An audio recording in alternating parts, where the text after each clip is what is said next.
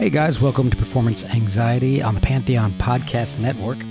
I'm your host, Mark, and today I'm speaking with guitarist and sometimes frontman Ken Wohlrob. And Ken's never one to sit still, as you'll find out, and during the pandemic, he's been forced, like most musicians, to take a hiatus from his two bands, Eternal Black and End of Hope.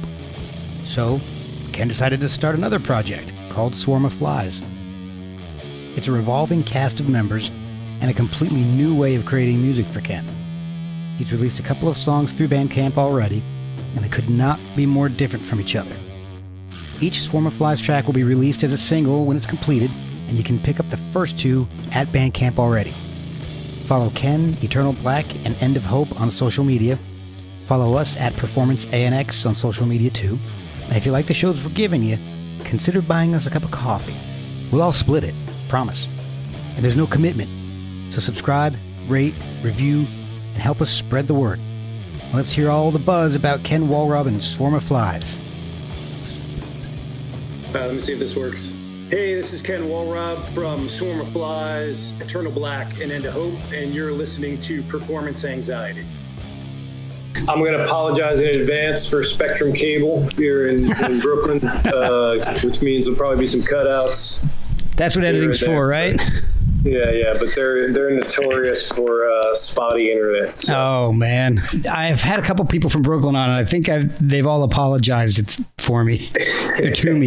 So, so yeah, I I have been listening to a lot of your stuff over the past few days. So uh, it's, it's, a lot to have to catch up on. Yeah, sure, yeah. it is, it is. but I do like Doom, so it, it it's really cool for me to to find bands like that to listen to. So cool. So I'm glad a, you do. Oh yeah, definitely, man. I've had having a couple guys in that genre on, like uh, Scott Reeder from Kyuss was on. I saw I saw you had Buzz on too. Yeah, Buzz was awesome. And Scott and Buzz yeah. are great. Yeah, yeah. So, I saw you at I saw you had Lanegan on. I enjoyed the Lanegan interview. Oh, big, good. I'm a big Lanegan fanatic. Oh, so yeah, that that was. I, am enjoying him being kind of reborn. Yeah, exactly, yeah. exactly. It's funny because I had I. Uh, I got more. I get a lot of positive comments, but some of the the only negative or smart ass comments I ever got was on that one, and one was was really? like, yeah, one, one was like. I don't know where this guy, the host, has been. You know, Lanegan has, has uh, he's toured everywhere. Everybody should have had a chance to see him. I'm like, you know, I had yeah. other things to do. I had, I had a family to raise. the closest he ever came when I lived in, in Alabama was like three and a half hours away. So my toddlers don't like to stay in the car for three and a half hours while I'm watching a show. So sorry. so where do you live at now? I live in Winchester, Virginia, right now. Oh, okay. So is, is, that western part of the state or is that eastern? Northwest. So I'm I'm almost exactly 75 miles west of DC. Oh, okay. So you're almost closer to Pittsburgh and everything. Yeah, yeah, uh, yeah. I'm about. I'm. I'd say two to three hours from Pittsburgh, probably. Okay. But yeah, uh, yeah I'm I'm real close to DC, relatively speaking. You know, it's it's takes hour and 20 minutes to get there. Oh, so, okay. So you are you are closer to DC. Yeah, yeah. It's real. It's it's really. Easy. In fact, I used I started I was a photographer for years, and uh, once we started having kids, I had to get a real job. So I uh, I, I kind of just did photography on my own for a while. And over the past the beginning of the year, I started shooting some shots for um, a local DC live music blog right before COVID hit. So I got a couple of shows in, and yeah. I, was, I, was, getting my uh, my live concert photography legs back, and then rug yeah. got pulled out. Took everybody out of the knees, you know. It did, it did. Yeah. But it helped. It, it helped you be more creative, which I want to get into in a second. But I want to know more about how you got into music in the first place. I mean, was your family musical, or, or are you the black sheep, being the, the guitarist in a doom metal band? No, nobody, nobody, nobody played music in my family at all, and until until really me and my brother, I had an older brother. Um, I'm I'm the youngest of four. Oh, and nobody, as far as I know, nobody's ever told me about anybody, uncles, cousins, anything. There's no mention of anybody having any musical ability whatsoever. Oh wow! But, but me and my brother were were of that generation where you know, uh, uh, my brother was born in the 60s, I'm born in the 70s, where, you know, mu- music became, not that music wasn't important before, but it, it, was, it, especially growing up in New Jersey, it was that confluence of all this stuff at once. I know, I know exactly what you're talking about. I, I, I kind of grew up in New Jersey myself, so spent like f- almost 15 years there. So Okay, where where at? in central Jersey, in uh, Okay. right on the border of Somerset and Hunterdon counties. All right. So- so if you're around Central Jersey, you knew Rock and Roll Heaven was was down there, Yeah. and, and like metal, you know, early '80s really took off, which my Oh, yeah. brother got really into and got me really into it. While at the same time, we were really into stuff like the Police and and punk rock, and so. And you also had the bands that had gotten big in the late '70s, like Van Halen and Boston, and and all that shit, and Rush. And so, me and my brother were. That was also the other important thing at that time, and it's funny to think about it now because in, in the digital age, um, you have equivalents to it, but it was ease of tape recording. Oh yeah, And it's great. I have a I have a Rory Gallagher live album which has the inner sleeve is uh, tape trading is killing music. Oh wow.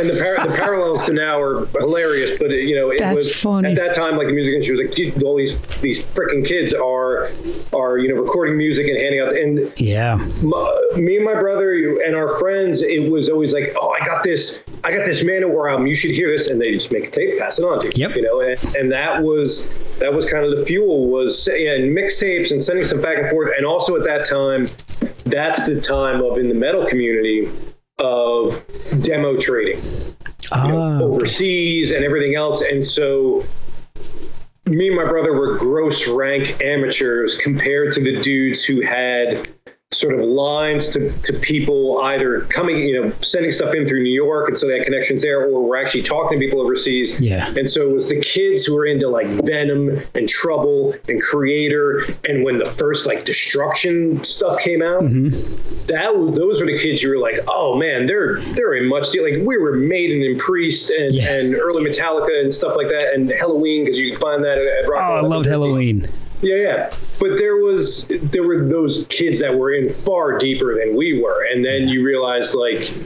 Oh, okay. There's there's there's subcutaneous layers to all of this here, you know, Yeah. and so Maiden, Priest, Mötley Crüe, all of that's you know all that stuff in the early '80s. Wasp, like Wasp first album was huge, Yeah. you know, amongst you know Jersey kids, and Yep. and my brother, big Steve Harris fan, um, wanted to be a bass player. He like found a guy who made a cheap ass like hundred dollar bass for him, and so my brother started learning how to play bass. And I'm like, I want to play drums. Had the paper route. Uh, my sister's bro- my sister's boyfriend at the time was had a friend who was selling one of those old Rogers Silver Sparkle kits yeah. you know, like with, with it actually had the had the cymbal stand that would fall over if you hit it because it was mounted on the bass drum. If you hit it too hard, that thing would tank over. Um, so you had to tie a shoelace to it. Oh, nice.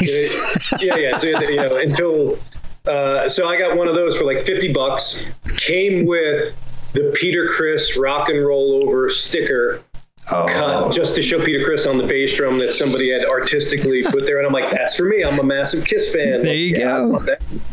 Um, and that was really it. And we drove our parents nuts learning, you know, as, as a kid learning drums, fucking Lars Ulrich is is the way to go because it's so easy. Oh, yeah. And, and also you have that, that, that kid energy of just like, just play fast. So you had it learning Tommy Lee beats, Oh man. super, super easy. Yeah, learning ACDC beats super easy, and then you start graduating to like bands like Overkill, uh, you know, and like Sid Falck and, and Rat Skates and what they were doing, and you graduate to um, Kirk Arrington from Metal Church, like Oh. that first Metal Church album, the drumming on that, and you're like, God damn, that's that's phenomenal drumming. And so that is what I got my sort of musical background on because I wasn't good enough to play Stewart Copeland.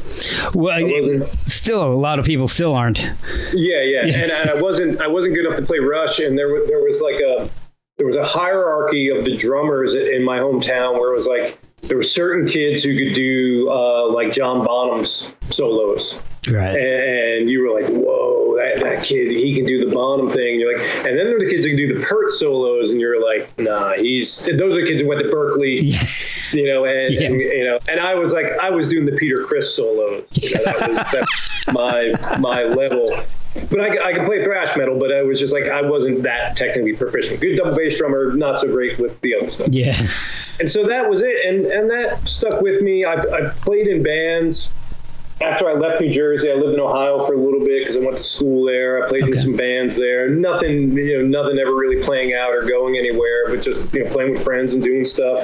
Yeah. And then when I moved back east and I, I moved to New York City, I realized I couldn't be a drummer anymore. Okay. And so that's really the, that's sort of the chain, and then that got me to playing guitar. Okay. And at that time, that was also the resurgence of stoner and doom in both the states and in Europe. And so you suddenly had, you know, the, the obsessed was kind of done by that point, but you had Right. Down come out. You had Wino had moved on the Spirit Caravan. Um, you had Orange Goblin, you had Cathedral, you had Electric Wizard, you had Sons of Otis out of Canada, um, you had the Suplecs down in New Orleans. And so at a time when metal, other than Pantera, metal was kind of dying out. Nobody Right. really knew what to do. And then suddenly in the midst of this was this really exciting, very energetic sort of return to Black Sabbath mentality that I I was so into it and, and enamored with that yeah it was when I was learning to play guitar Wino became my guy Yeah, oh, Wino yeah. became the guy I wanted to play like and Wino became the guy I went Jesus this is amazing that, that people play like this Yeah. so that's how I got there which is a really long-winded answer I'm sorry No, no, that's that's the kind of answers I like. I love stories. So Yeah. this, this whole show's all about. it yeah When did you start playing out in bands? uh, You know, out in public and Really, not until 2015. Oh, And really? That was yeah, and that, that's so I'm a I'm a late bloomer when it really comes down to this. You Wow. know, I didn't start playing guitar until I was in my 30s, wow. and okay. um, yeah, again, I was a drummer, but uh, but in a sort of half-assed drummer um, for for most of my life, and, and there are a lot of folks who, who do that. Like you, you know, there's folks who work jobs and and they play and and, and some Yeah. are really really talented. And maybe they play in a band once and then they never kind of go back to it and that's the way it works. And so i was probably going that way. But then uh I, you know i just kept playing and playing and really enjoying it really enjoying it. And the more i, I got into it the more i kind of uh, kept trying to push it. And at the same time that was also the when you could start recording at home yeah. Okay. so I started dabbling in that, and, and I had some friends that we were working on stuff, and literally these friends were like, you know, uh, one good friend was first in West Virginia, and then he moved to California, and so we were sending files back and forth and working on stuff, and I'm like, this is great, but I realized it it, it, wasn't as good as it could be because Okay. I didn't have people in a room. And you didn't, uh, you, you couldn't just get in a room and kind of work it out, and you didn't have a live drummer which for the type of music I was playing was like, yeah, it needs a live drummer to really give it a, a, a soul. And so that was starting in 2014. I started looking for folks, and then in 2015, that's where Eternal Black really came together. Oh, okay. Okay. How long? And, and you guys have put out what four albums at this point? You got a live album in there, so it- Okay. you know, yeah, It really, counts. really, yeah, yeah. It, it, it's it's two albums, an EP, and a live album, but we've worked really hard since that time. Well, yeah, I mean, the- that much in just six years. I mean, sometimes it's, you know, I, I've had a bunch of people on the show where, you know, for the first six years was them just playing. They're not actually, Right. you know, they're out playing covers and and they're not putting stuff out. So that that's pretty impressive. I think though that period prior to it where I'm just noodling around with on my computer and learning how to use the software to get a good guitar sound and all that stuff. And because I had spent years just sitting in my living room playing, or occasionally going to rehearsal space with some friends who were in town and playing. And when you're doing that, you're kind of showing off for what you know. You know, like you haven't seen a buddy for a while, so you're kind of showing off, like, "Oh, I figured out this obsessed thing. Check this Right. out." Or, or, "Oh, look, I got the, I got all of like Motorhead's, you know, uh, limb from limb down. Check this out." You know, that that sort of way of showing off was a way of studying. It was a way of, of going, okay, how does Lemmy and the guys do this? Or how does Wino and the guys do this? You know, how does it kind of work as a song? And then once you start playing around with software, you know when something's dog shit because yeah. you, like you know when something's going on too long, and so you learn how to edit. And when you when you're doing that, then then all of a sudden, when you actually have a project, when you actually have guys you're in a band with, it's it's like I think that was a good training camp for me to just be able to come in and go, all right, here's a song. Okay. And I think my guys in Eternal Black at first were like, you have the whole song? I'm like, yeah, yeah, it's, it's this. and at first they're like, oh, okay. And so we, you know, even before we recorded the first EP, we had enough material for an album. Oh, wow. And the first EP was only supposed to be, hey, let's go just put a couple songs down and we can give to people so we can get shows. Yeah. But the guys who recorded it for us did such a phenomenal job. I was like, you had Bandcamp already. You had you had all these sort of along the way these technological things that happened that I always saw a potential of. Well, fuck it, let's put it out as an EP. We'll do it ourselves and we'll, yeah.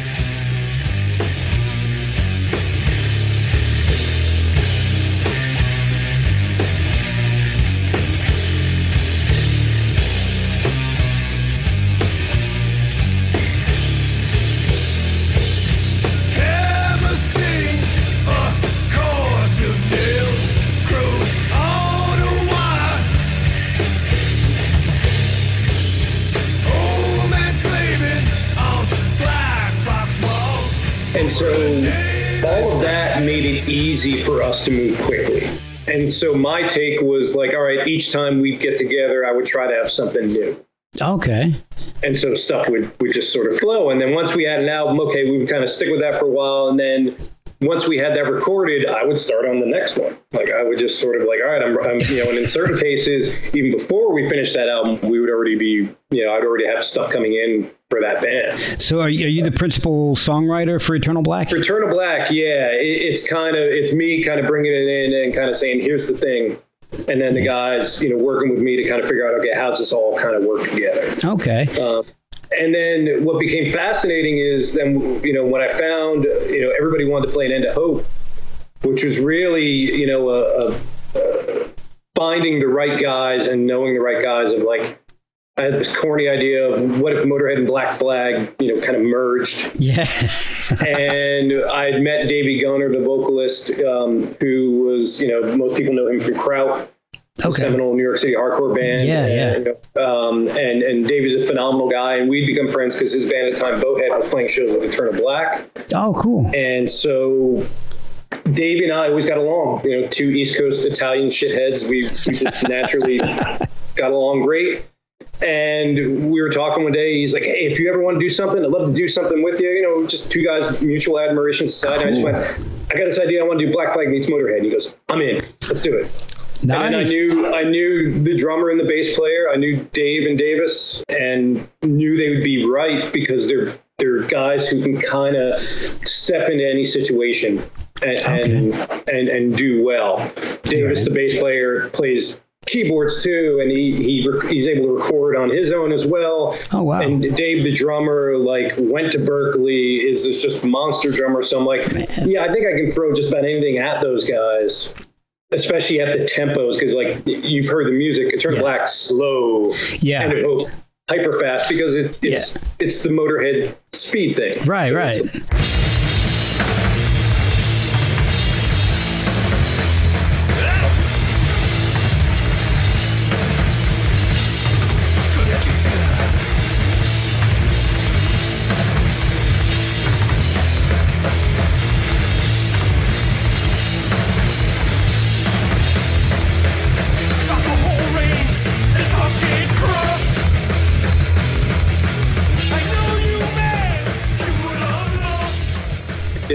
So finding them, it, it was a completely different dynamic where rather than like, hey, here's the thing, let's let's figure out where you guys fit in this the way it works in Eternal Black. It was more here's the thing, and then everybody starts taking the meat cleavers to it, and we yeah. whittle it down. Oh, so what was a three to four minute song suddenly becomes a two minute song. Okay. Okay. And it, it becomes way more punk rock just by the just by the editing process of Right. hey no let's do this three times instead of four okay great hey you know what I don't think we need that part let's pull that thing out like and it's it's four guys just kind of having at it and going all right let's pull this thing out you know and, and let's get this thing down to we have a we have a saying it's like stretch the skin like get all the fat off the bone Yeah.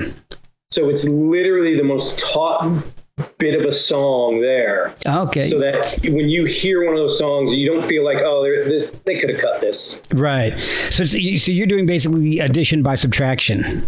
yeah or in card i'm a card guy in card terms what uh um what the hell the, the dude who started lotus adding lightness to it Yeah. so you by you're making it better by taking things away It's the Thelonious Monk thing. It's Yeah. what you don't play that that's really important. yeah. Okay we can keep it in the music genre if you like. That's fine. We don't have to go to cars. So, so you now does your rig change at all between the two bands? Because they're they're very different but you know it's still you playing and and because i saw you you uh throwing out a few riffs. You had your les paul you had a marshall head your orange uh, your, your orange uh cabinet there Right. does that change much between the two bands the setup The amps stay the same, and the thing I'll use live is it's an old '79 Marshall JMP head that has served me quite well. okay And then an actual uh, original Sunn cabinet from the, which probably when you saw those clips, I'm standing in front of it, so you don't see it. okay it. yeah Um, but then I have, when I'm playing in rehearsal, I actually have two Marshall heads, so also an old like 73 Super Lead, and I got that orange cab, but I also got this a Sunn cab that my buddy in Pittsburgh found for me. And he's like, hey, some guy's selling this. It's 450 bucks. Do you want it? Oh It's like original Sunn cab. I'm like, absolutely. yeah And my buddy was coming out to see me, so he threw it in his van and he drove it out to me. damn Those stay the same. The pedal board pretty much stays the same, with the exception of I don't really use a lot of effects in End of Hope. okay Because it, it's, it's again, it's Black Flag meets Motorhead. A little bit of echo here and there, maybe some phaser, still a shit ton of wah, yeah but but not as much atmosphere there, more tack there. Okay. Um, the the big change is the guitars. So the um, the Les Paul is Eternal Black. Uh, now, End of Hope, it's an electrical guitar company, one of the aluminum guitars. Oh wow! Okay, yeah. So it's it's Kevin's version of the Travis Bean um, TB 1000. I think was the model, the original model, and this is the EGC 1000S. oh, So cool. it's great. It's double cutaway. It- the aluminum necks he makes, they're super thin. Yeah. Um, so they're always like you can just get your hands around it. You can also because it's double cutaway, you can get way up on it. So I can do different things with it. It's heavy. It's it's just I it, can it's like yeah. Even though it's it's chambered, so you can take the back you can take the back plate off it, and it's Oh. completely it's completely chambered out. But because it's aluminum, it's still heavy as hell. So when I you know most people consider Les Paul's heavy. When I put on a Les Paul now, it feels like balsa wood because because the EGC is so damn heavy. But the EGC has uh, I've never heard pickups like that. It has way more way more bite. It almost the sound, even though I'm running fuzz pedals and everything else, the sound is kind of more akin to like old ACDC albums ah. from that guitar, which is great. I love it. And it's perfect for that band. Yeah. Uh, whereas the Les Paul I use for Eternal Black has so much sustain and it, it sounds so thick. Like Yeah. that's always been the guitar for that band. That's Oh, yeah. For that. So the gear, the pedals don't change because I like the fuzz pedals I've got. I love the Y I got. It's just the way I play changes, the way I attack the string changes, the way I write for both bands change. And again, you've heard the difference, or anybody that's heard the difference between the two. Eternal Black is more about the space in between the notes. right. End of Hope is more about just the sheer attack. Yeah. Uh, and, and but you know, it's also that band is also about the the collective of those four dudes and the, the attack of those four. You know, the four of us together in that band. So yeah. It's, it, there's a, a- so much energy. I've seen a few live clips too. It's there's a lot of energy in, in those live shows. we hope so. Yeah, and you know, the great thing for me with that band is I only have to do one job. I don't have to get up and play guitar. Whereas, you know, Eternal Black, I gotta, you know, I gotta sing, I gotta play guitar, I gotta be a front man, you gotta do all that. Not that I don't enjoy it, I love it to death. But every once in a while, it's great to just be able to be just the guitar player. Yeah, I can imagine. Yeah. yeah.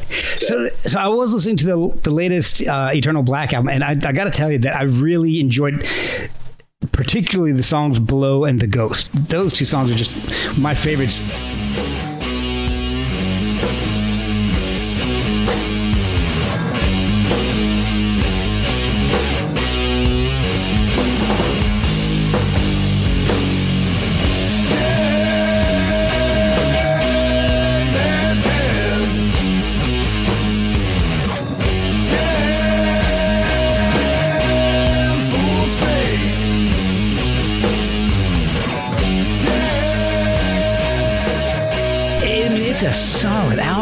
I, I really, Thanks, really man. have been enjoying it.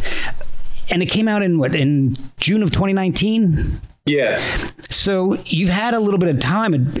What were you doing before COVID hit? Were you guys working on new music, or were you out playing, supporting the album? we were supporting it and we were supposed to be playing festivals back in the spring yeah. Uh, so we were going to play some stuff here in the states and we had shows lined up and I already had two songs written. We'd actually played two of them live. Um, we had a couple others we had started working on. So, okay. you know, again, the process has always been like we don't stop working in that band. Right. So even even that we're out supporting an album, I'm writing new stuff. So when we get into rehearse, we'll play through what we know we need to keep up on for the shows. But it's also like, hey, all right, here's a new one, and let's start working on that, and let's start fleshing it out. And and the thing is, we've always played new stuff live in that band to kind of find the right feeling for it and to get used to it. And our, our drummer Joe is funny. He's always like, I don't really know a song until we play it live. And then when and then once we play it live, I've got it cemented in my head and I can do it. And, and it makes, makes perfect sense. sense. Yeah. Yeah. And, and I think, and also it's the other thing of it's a little unfair of me to ask them to know it as well as I do because I wrote it and I'm bringing the whole damn thing in. Yeah. Whereas like they're being thrown all this stuff at once. They they got to wrap. They still have to you know need time to wrap their heads around it. And usually it's not until we really start playing it live for a couple times that we start to see well how's everybody responding to it. You start to find the dead spots. You start to find like yeah this doesn't work here all that shit. Yeah. So we were working, you know, we were proceeding like everybody else, like, oh, let's let's keep going. And it just kind of stopped because you know we, we have an added disadvantage of Joe lives out way out on Long Island. Oh wow, okay. So for him, you know, a we have a you know we have a decent sized rehearsal room, but not decent enough to avoid COVID. Right. Uh, you know, and there's no you know it's it's a it's in a you know an old industrial building, so it's like there's no ventilation in there. Yeah. We, we can't you just can't get together. You know, and that's that's the thing everybody's going through. It's not unique to us, but it, it does it, it sort of put a complete stop on everything. Now, the one thing that could happen is I've pretty much written the rest of the album.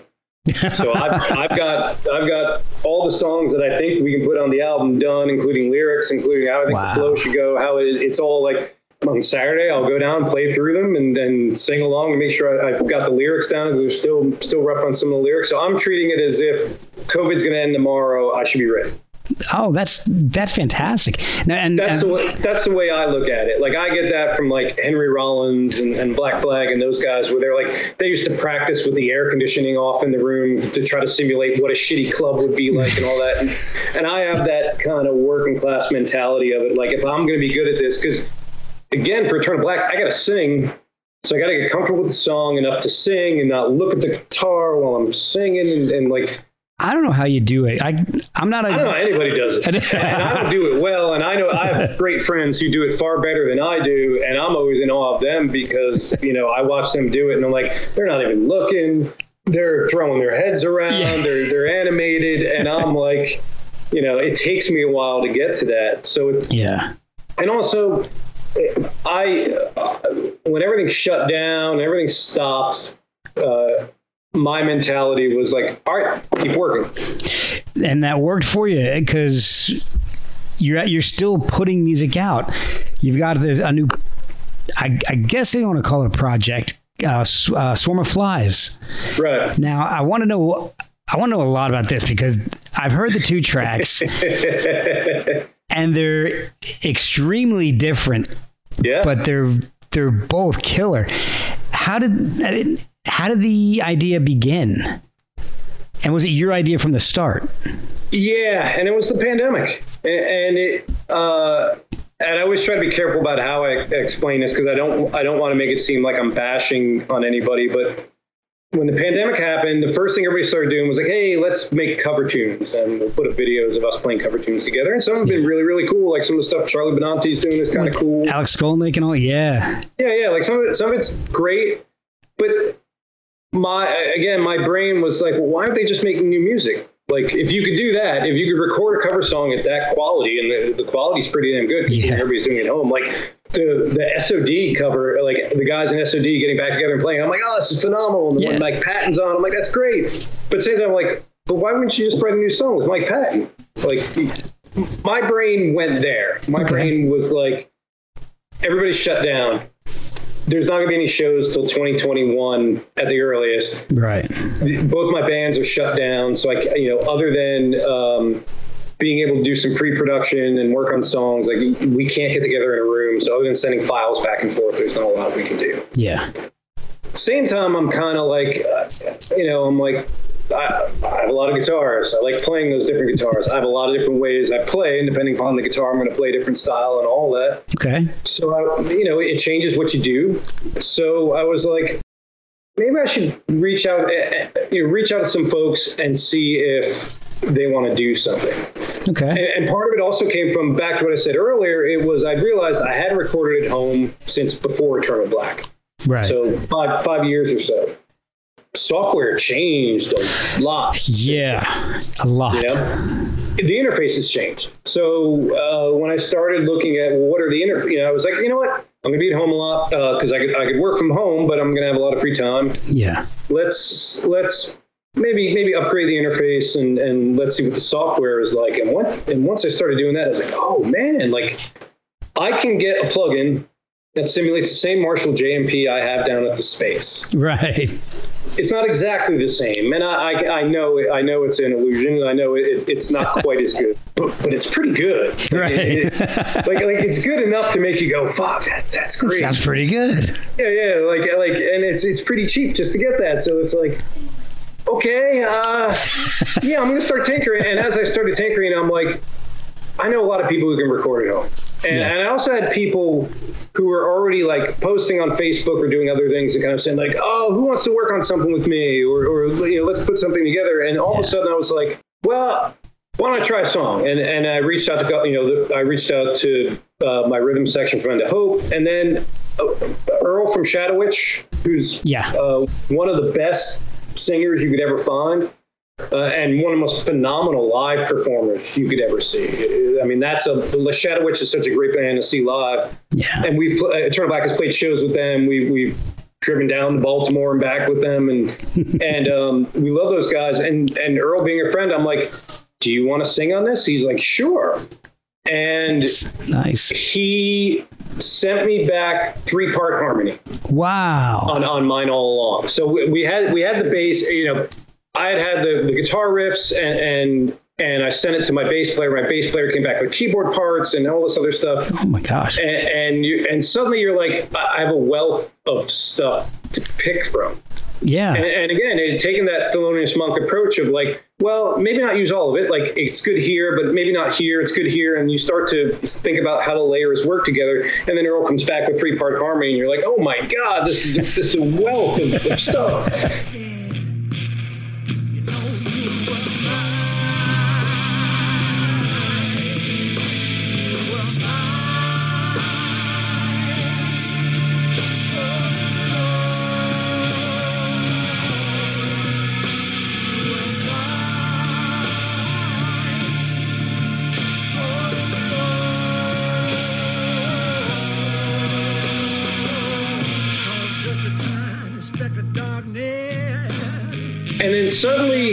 you're you're in a, a different playground because you're the other thing you know you're realizing is like okay the guitar is going to be less important here and so ah, all my other bands are riff based guitar based bands i'm a riff guy that's what i do Oh yeah. yeah, yeah, you know that's my wheelhouse. But now suddenly I'm a I'm a more subservient player. Right. I'm okay. more I'm a more of a of a guy who needs to fit in where you know the layers of the song and what it needs to be. And my job is more about being an editor and sort of a, a conductor, as a friend told me Okay. a, a couple weeks back. That's and a good point. yeah, it, it- you have to think about it differently. And so then I suddenly had the, the idea kept growing, and then I'm like, ah, okay. And Swarm is a joke, you know, I was, dudes. I was gonna say well, I was I had to f- learn what the uh, find out what the, the what's behind the name. We'll be right back after a word from our sponsors. Well, it it was the fact that I hit on the idea of early on, like, okay, I want to do, I want to do some different stuff, and then what I realized is now is not the time to form a, a band, Right. but a, a rotating cast of characters would be really interesting. Yeah, And so definitely. a swarm, a swarm of musicians, a swarm of flies. Right, okay. You know. I, was- talking to Mike Watt, uh, who has a podcast, and, and he's like, "Oh, I figured it out." He was like, "I, I get it." It was he was like swarm of dudes. I'm like, "Oh yeah, that, that that's kind of it." Like, Sharp guy. Uh, yeah. you know, he, nothing gets past him. No. Um, but yeah, it was from that first song. I'm like, oh, this is this is interesting because now now it's not about the riff is the thing that everything else sort of locks onto. It- It's more about how how does this all work together, which is what I'm a big Nick Cave fan.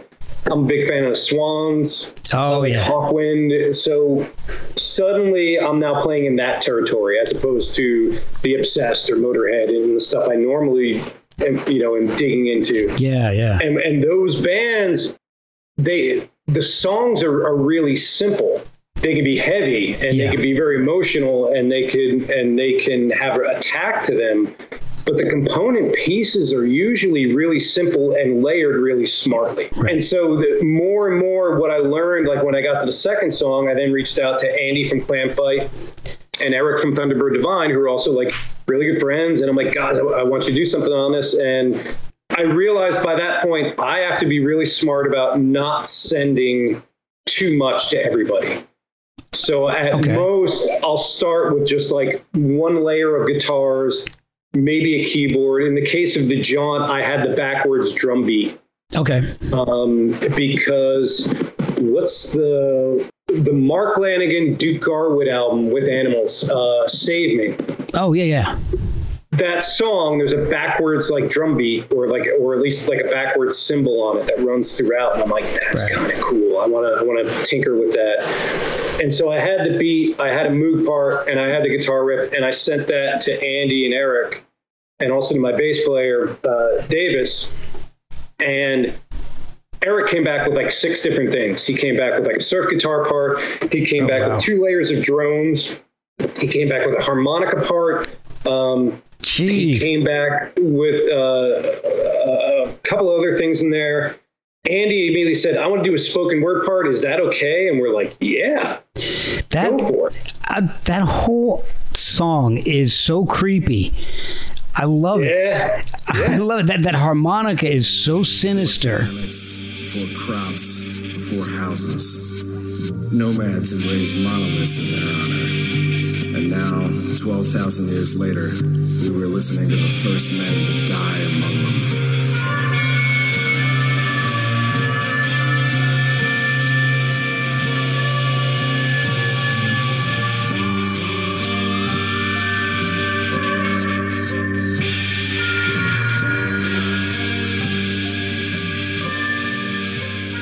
Harmonica was the last thing added too. Really? Like, yeah, yeah. When so the other cool thing about the process that I've kind of got running now is again send a simple layer to everybody. Let everybody separately. Nobody's heard what the other people are going to do. Okay. Everybody's heard that that same starting point.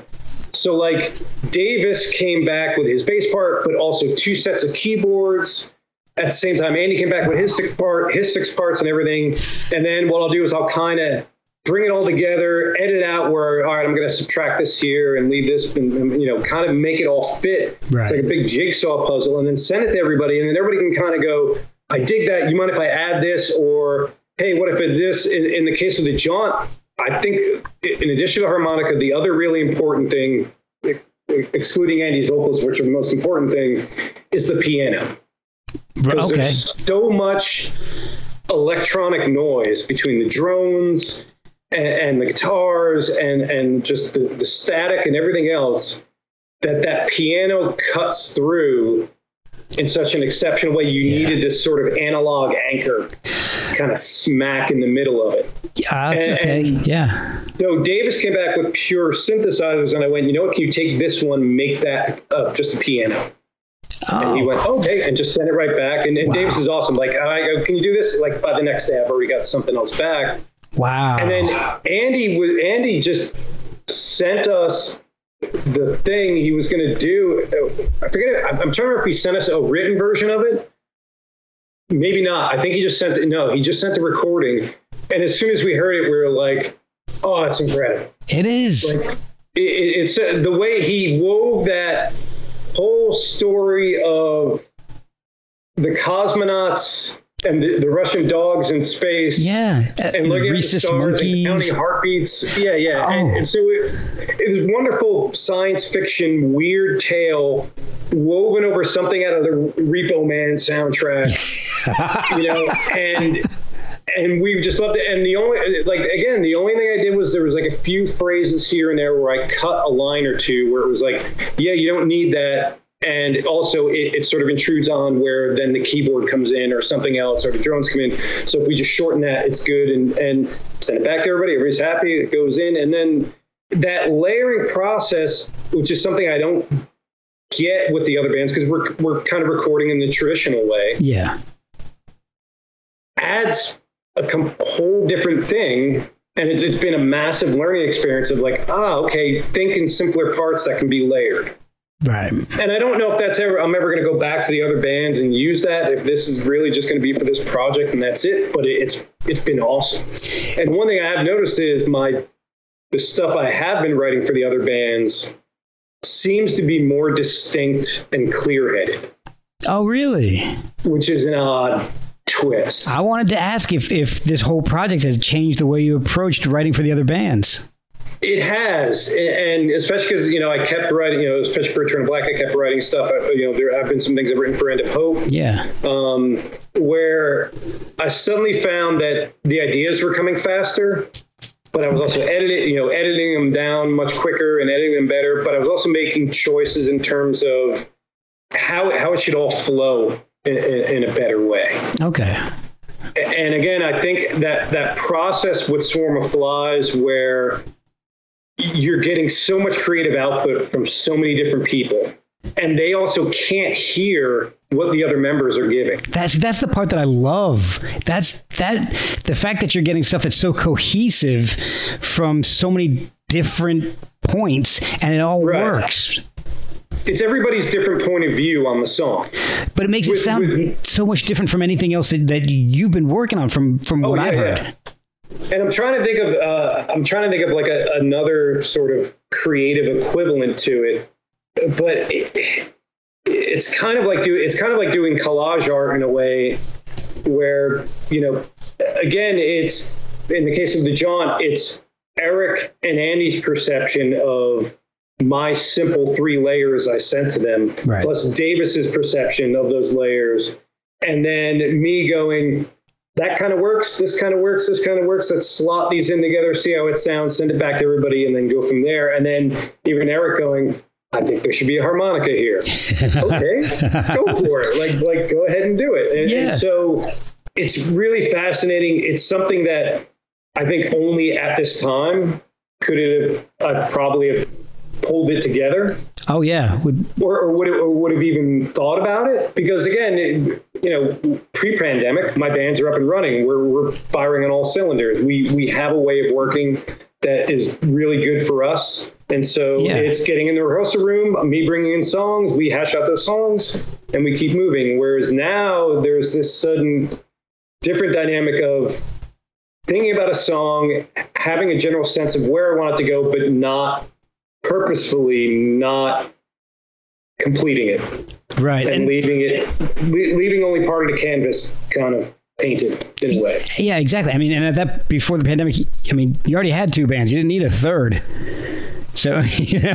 right, and it There- gives there's- and it also gives the like you're saying the the room a a band like Swarm of Flies where people are coming in and out the, the cast is always changing it gives you the opportunity to play in a, in a completely sty- a completely different style that's so different from the other two bands Absolutely. And the other thing, it, it's a it's a learning thing for me too. Uh, You know, I as I said, I started late, so as a guitar player, I've been lucky enough where um, I took lessons from a guy named Chris Haskett, who played in the Rollins band. oh yeah yeah and, and became a good friend. And Chris was an incredible teacher. And then I took lessons from Bob Balch, who plays in Fu Manchu. yeah Um, and so I've always been the type of person where I I watch somebody and I, I learn a lot and I try to absorb it and, and sort of spit it out in my own way. okay And so, especially not having, not being able to go out and play shows and seeing what other bands are doing, or to, or to see my friends who are really good and see how they do it and, keep picking up stuff from them. Because, like, even my friends who were just singers, I watched them because I'm not really a singer. I'm a guitar player. But in Eternal Black, I had to I had to learn my own way into being a frontman. And Right. the way I did that was watching Eric uh, from Thunderbird Divine, who's a great frontman, or watching Earl from Shadow Witch, who's a great frontman, and kind of seeing what do they do and how does that work for a crowd and all that. So you learn by doing. So in Right. this sense, watching how Earl structures his three vocal parts on something. yeah What a what a lesson that oh, is yeah or, or or how Eric's brain works in terms of all those disparate like I'm a I'm a kind of meat and potatoes guitar player. You know, I'm I'm pretty much like there's the riff and there's a solo and there's some layering. right Eric is these these disparate ideas pulled together. And and so it's it, it, if you listen to Thunderbird Divine albums, there's a lot of layers in there. There's a lot going on because Eric's an endless source of creative energy. So learning from him on how he does that, learning learning even from my drummer Dave Richmond on like how he played that beat on Mine All Along, it's phenomenal.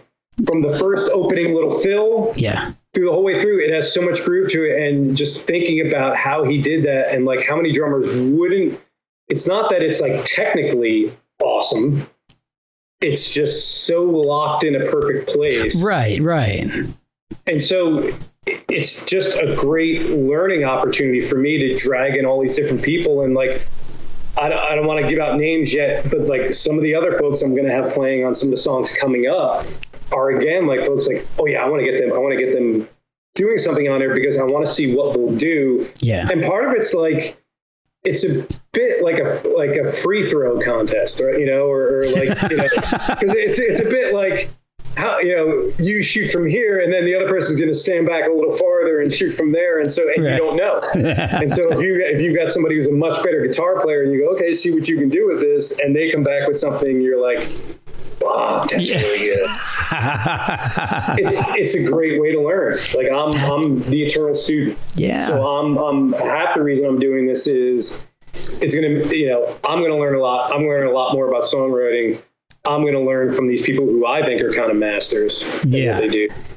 And maybe in that process, we also make some stuff that is really unique. And for sure.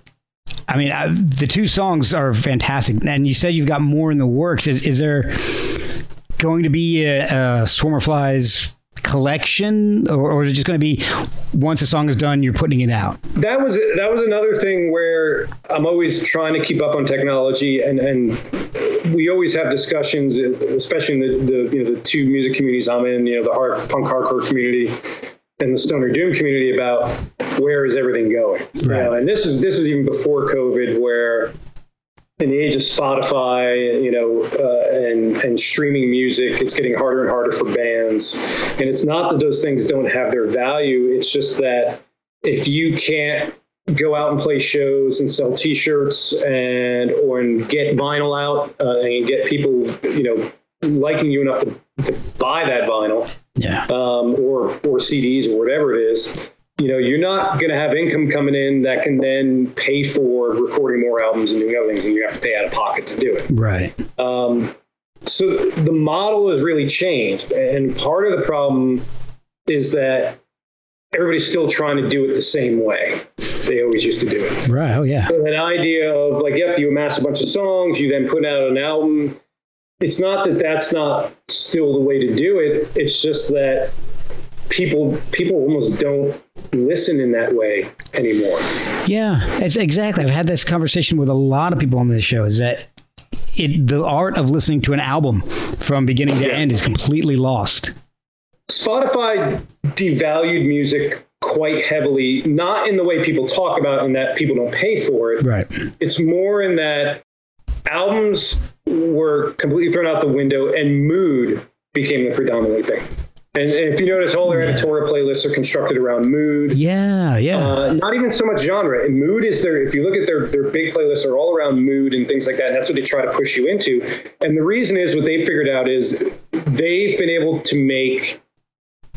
And I don't know if you can lay the blame on on them because you could even go back to the iPod and say even the iPod is guilty of this. Is shoving music into the background and turning music into a passive activity that is the background to something else. okay.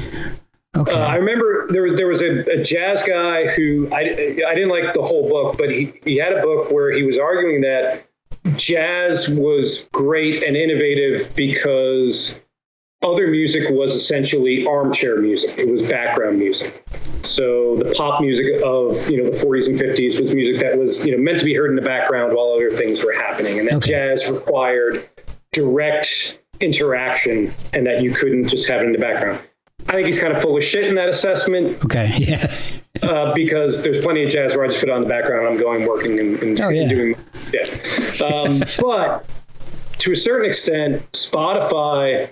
Again, even going back to iPods, because the moment you had people, or even you want to go back even further, Discmans, the moment you had people running to music, not actively engaging music is a in service to another activity. You Okay. suddenly have music is shoved as a as a background to something else. You know, Yeah. um, Okay. I can, I can see what you're saying there. a long, a long, slow slide. Now, Yeah. now you can point to a lot of examples. Well, that's not true because of this, this, and this. But what Spotify has really done is sped up the process to where most of the time people are listening to something. They're not even sure of the band. They're not even sure of the, the song. It's just a queue of things sort of coming through. Yeah. I, I guess I see what you're saying. It's something almost to just get your mind off of what you're actually doing. You're not concentrating on either.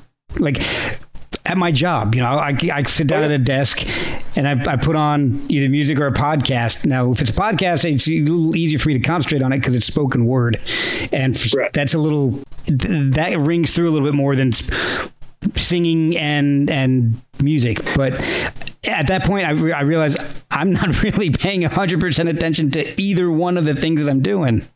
Yeah, and I, I think what, what happened is in that process of what we thought was a good thing, which was you can have now music anywhere, and you could have all the, all the library of music at your fingertips, and everybody was like, "Whoa, that's amazing!" And then what you realized was it cheapened the value of every single individual thing. Yeah. Uh, So that then it, it suddenly became, "Ah, I got this playlist, and I'm going to listen to that while I'm working. And then how many times do you actually, unless you really hear something that drags you out of it, you you'll let five, six songs go by without even knowing what you just heard. Oh, yeah, exactly. You know, and so I think in in with all this happening, while you still have good things like Bandcamp, and your Bandcamp's been like a savior for a lot of I bands. You know, Eternal. Black, our entire fan base is built off being able to use, you know, being being able to play shows and, and meet new people at shows and play festivals, but also a lot of Bandcamp and people finding us on Bandcamp and Yeah. the way Bandcamp works in terms of recommending things to people. That's helped really build the audience for us there. Oh, yeah. Um, I bet. but Bandcamp is is great for like vinyl and, and shirts and all the other stuff. I don't know how much streaming is, is happening on Bandcamp. Yeah. And while I'd love to be optimistic that Bandcamp's going to win the day out, you know, you know, it's it's hard not to look at it and go, yeah, it's just the way people interact with music has changed. And so albums, you know, again, doesn't mean I'm not. we're we're not still going to do Eternal Black albums. Doesn't mean we're not still going to do End of Hope albums. That's still the way we're going to approach it. But I'm like, hey, this is something new Yeah. but let's treat Swarm of Flies of like the other thing is I always have this bent of like, man, this is taking too long.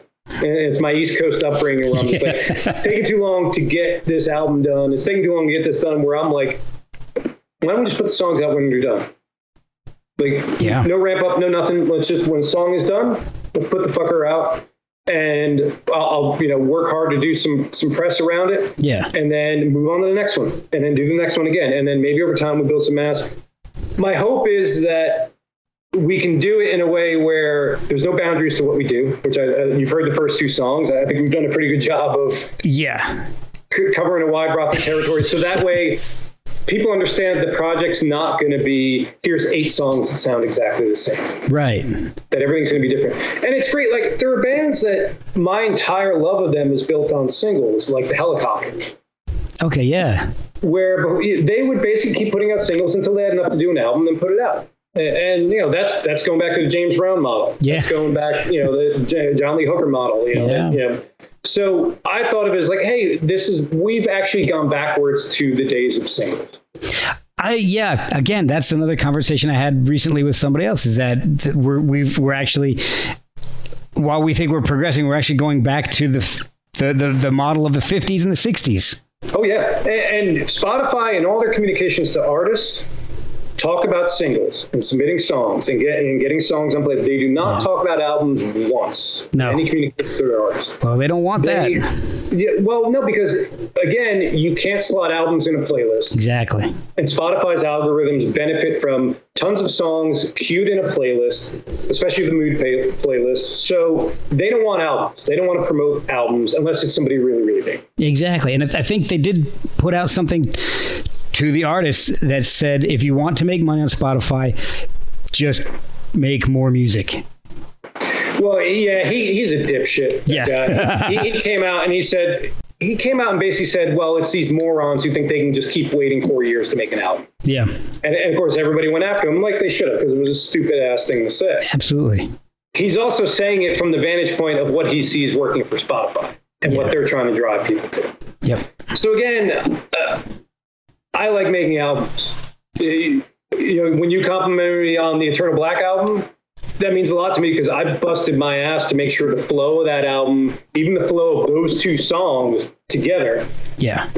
like that was really important to me, and I put a lot of thought into into how that would go. Well, it, it shows for sure. Yeah. So, but with Swarm of Flies, I'm like, okay, this is all new. Yeah. Like, strip away all the things I would have done in the other bands, and okay, all right, let's put the songs out when they're ready to go. Maybe somebody comes along and says, hey, we think this is cool. We want to do an album. I'll say, great. As soon as I have ten songs, I'll give it to you, and we'll go.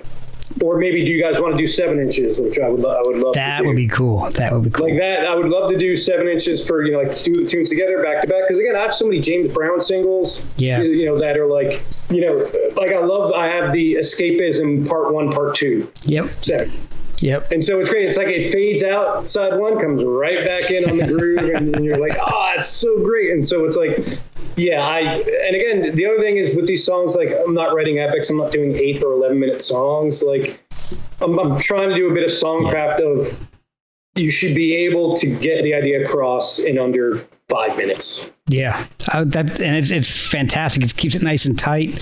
Yeah, yeah. When uh, when do you think there might be the uh, third Swarm of Flies track coming out? Uh, there'll probably be two right on the heels. I'm trying to do one a month. Oh, cool. Uh, so technically, I'm a little late. uh, so, but you know, that has to do with again there's a lot of a lot of moving parts, a lot of a lot of folks involved. But yeah, there, there's two that are, close to being done, and my goal is to keep doing them one a month through the end of the year, and then. If we have a vaccine, maybe this goes by the wayside. If we don't, and and the winter is is looking like we're stuck in pandemic hell. I'm gonna keep making music and, and I'm gonna keep reaching out to folks and, and seeing who else I can drag into it. Oh man, well I'm looking forward to hearing that. So, where can everybody find Swarm of Flies? How can they keep in touch with the band? Uh, follow what you're doing either with Swarm of Flies, with Eternal Black, with End of Hope. I mean, Bandcamp for everything is usually the best place. So swarmofflies.bandcamp.com. Eternal Black is eternalblack.bandcamp.com and End of Hope is endofhope.bandcamp.com. We're also on, you know, all, everything's on Facebook, okay. uh, Instagram as well, uh, except for Swarm Flies. We don't have an Instagram account because we're not touring. Right. It's not, it's not that type of band. So Yeah. um, I just have my account on Instagram. But um, Okay. Yeah. Well, I've wanted to thank. I've kept you for about an hour at this point. I want to thank you so much for spending this all this time with me, man. It's been blast learning how these this stuff comes together. Is just it was fascinating. Thanks, Mark. I, I can't thank you enough, man. I really appreciate it. Turkey, 1958. I've got headphones on and a counter in my hand. See. Back in 51, Howard Hawks said, watch the skies. But it was our job to listen to them. It was fitting in a way, because 250 miles east and 12,000 years before, men had raised stones to mark the stars' path. Before ceramics, before crops, before houses, nomads had raised monoliths in their honor. And now, 12,000 years later, we were listening to the first men to die among them.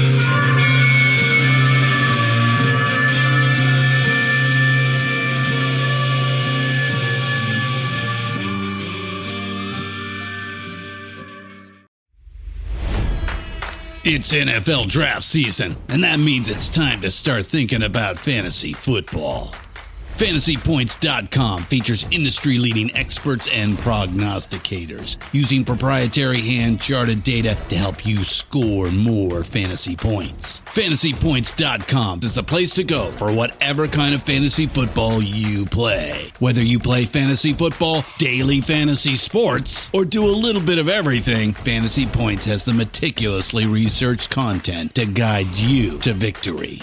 And why wait for the fall? Fantasy Points also covers the new spring football league, the UFL.